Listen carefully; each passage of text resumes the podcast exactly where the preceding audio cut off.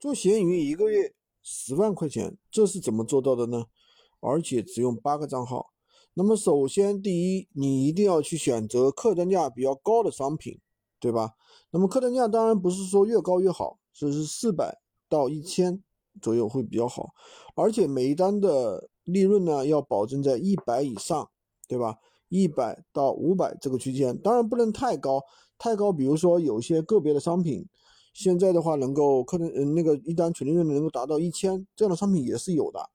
但这样的商品的话，客户的下单周期实在太长了，可能不是天天有单，可能好多天才有一单，对不对？那你按照这样的说法的话，一单一个号的话一天赚个啊三百到五百是没有问题的。那么你多开几个号，比如说你八个号，对吧？八个号的话一一个一个号的话一个月啊，八个号加在一起的话呃五百四千块钱，是不是一天的话四千块钱，那么一个月的话十万块钱是有的，就是这么一个玩法。当然这当中有很多人会反驳我，哎，那我多去注册一些账号，多去注册一些账号，走那些小百货行不行？走一些客单价比较小的一百以下的行不行？其实呃，这种呢你要达到同样的收入的话，你每天的单量需要很大，每天可能一个号的话要几十单。那么几十单就会出现一个问题，闲鱼它不会给你推那么多曝光量，对吧？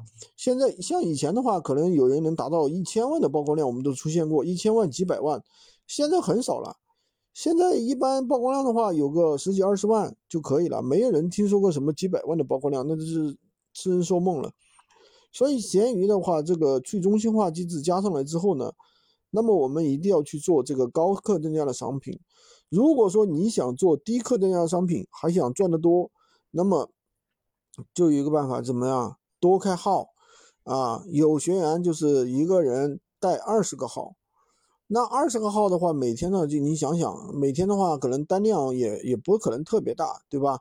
因为每个号的话，可能今天这个号有单，因为你做的小客单小客单价的嘛，对不对？每天有可能突然爆了，咨询量很大。那今天这个号有单，那明天这个号也没单，就是。这二十个号其实它不是说每个号每天都很稳定的，比如说三十单五十单，它是一个起起伏伏的一个状态，知道吧？所以是这样一个一个情况。那么最近呢，我们也对接了很多的高利润的商品，对吧？比如说有这个嘎嘎新的全手电全新电脑啊，非品牌的，这个性价比呢就比较高。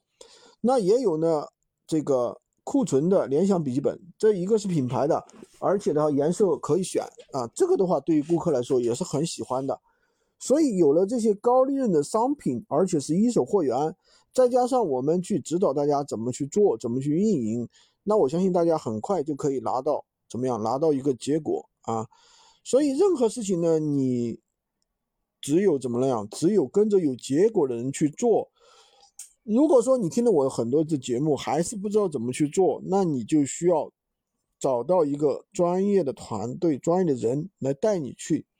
那有很多人很滑稽啊，他说啊，军哥，我要把你的所有的音频全部听完了，然后再去做，再去决定要不要跟你学。我跟你说，你这样的话你自己浪费了很多很多的时间，对吧？就跟不跟大家讲这么多了。喜欢军哥的可以加我的微，在我头像旁边获取闲鱼快速上手笔记一对一指导。